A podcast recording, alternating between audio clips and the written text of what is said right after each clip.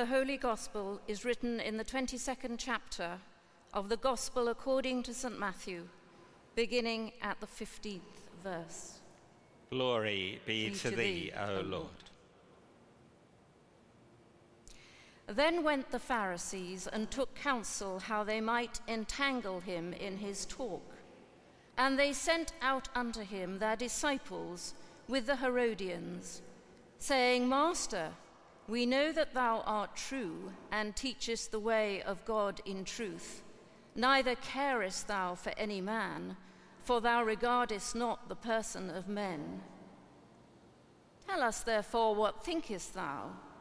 Is it lawful to give tribute unto Caesar or not? But Jesus perceived their wickedness and said, Why tempt ye me, ye hypocrites? Show me the tribute money. And they brought unto him a penny, and he saith unto them, Whose is this image and superscription? They say unto him, Caesar's. Then saith he unto them, Render therefore unto Caesar the things which are Caesar's, and unto God the things that are God's.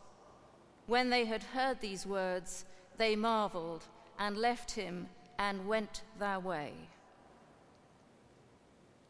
Thanks be to the Lord for the Holy Gospel. Amen. Let the words of my mouth and the meditation of my heart be acceptable in thy sight, O Lord, my strength and my Redeemer.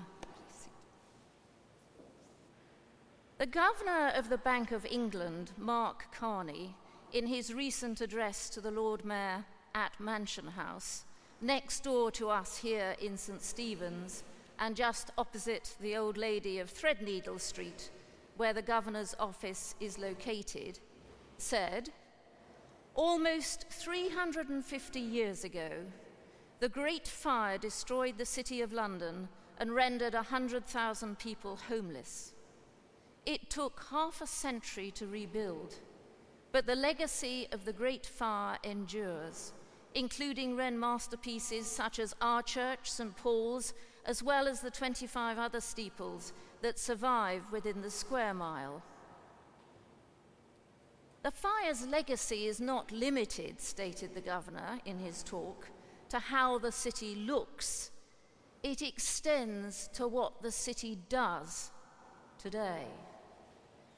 And our reading from Matthew deals with the vexed subject of taxes, as controversial in the city of London in the 21st century as they were in Jerusalem at the time of Jesus' ministry. Benjamin Franklin is said to have written in a 1789 letter that our new constitution is now established and has an appearance that promises permanency.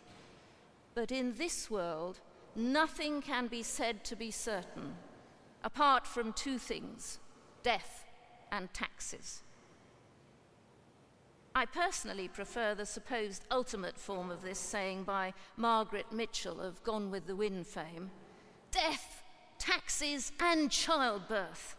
There is never a convenient time for any of them.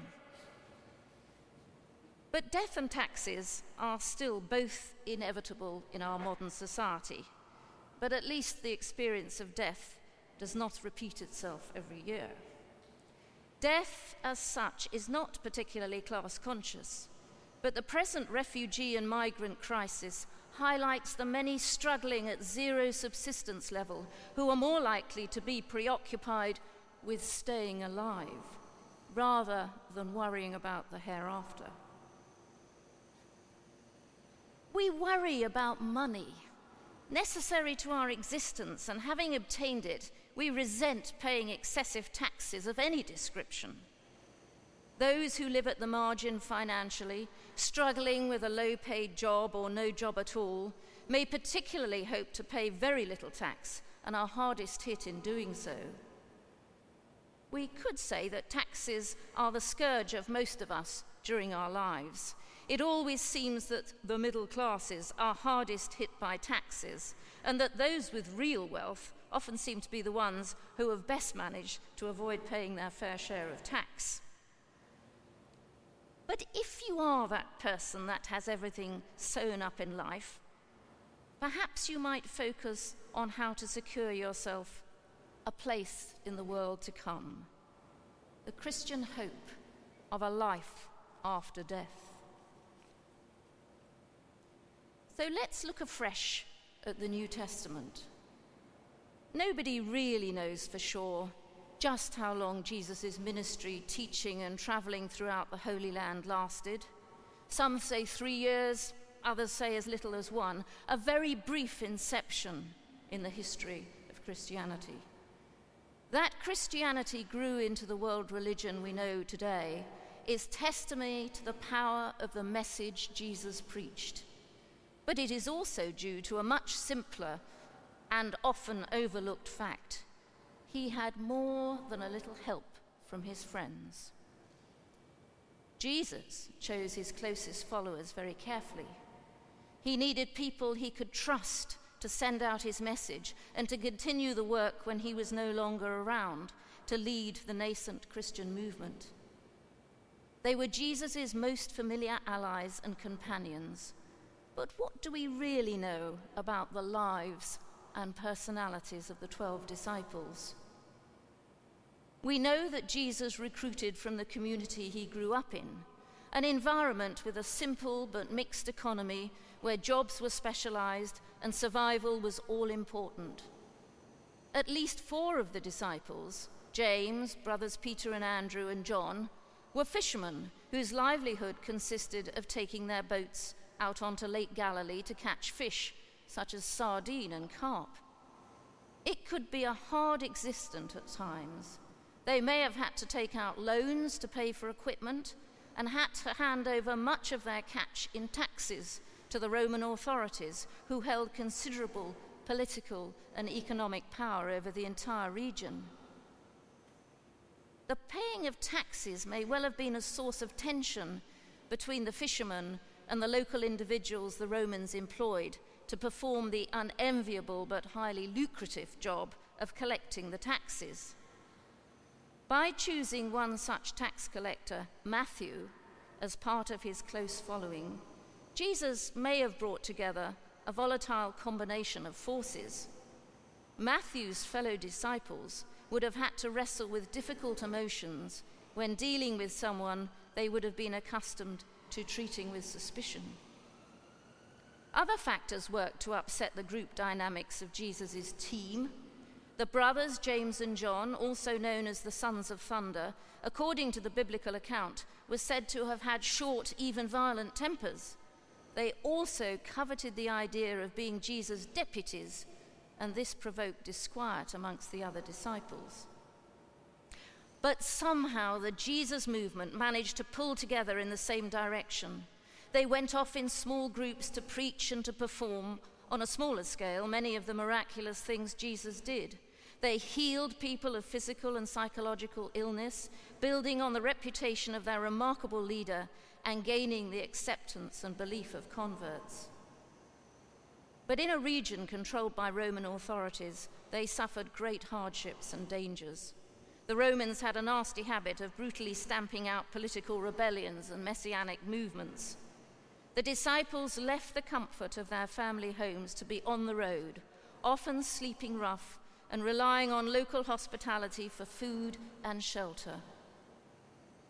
It was no doubt a very challenging existence. There must have been arguments, jealousies, and infighting along the way, but the disciples somehow held together in the power of their charismatic and determined leader. They may not have always understood what Jesus' message was, and their faith may well have wavered at times, but all of them, apart from the tragic case of Judas, stuck with the task. In our gospel reading, we find Jesus entering Jerusalem, and in his last week before the cross, he is teaching and reading to large numbers. And taxes were a particularly sensitive subject in Judea in Christ's day. By way of setting a trap, he was tested, Jesus was tested very specifically about the issue by the Pharisees. The Pharisees being, to my mind, largely conservative religious who did not take the scriptures seriously, and the Sadducees who did not believe in angels or the resurrection. We can think about them what we like. and also, of course, the Herodians. These groups were enemies to one another, but all joined together with one common intent Jesus was a problem. He had neatly fended off the vexed question of taxation, but Jesus had to go. After Jesus' crucifixion, the disciples were left somewhat rudderless and disorientated, but his appearance to them and the intensely motiv- motivating events of Pentecost served to rally their spirits. From this point on, they found the strength to push forward with keeping Jesus' message alive, carrying Christianity through the Near East and beyond, as we know from Bible reading. What started out as a modest group of everyday fishermen, local officials, and artisans went on to become the driving force of a movement which flowered into a world religion. And how important it is today for our own religious leaders to set a practical example of what a life in Christ looks like. It cannot be a question of doing what I say, whether it is with your taxes or not, but one of doing what I do. In the words of the remarkable Reverend John Stott, the Christian life is not just our own private affair, much as our taxes and salaries are. Born into God's family, not only as He become our Father, but every other Christian believer in the world has become our brother or sister in Christ.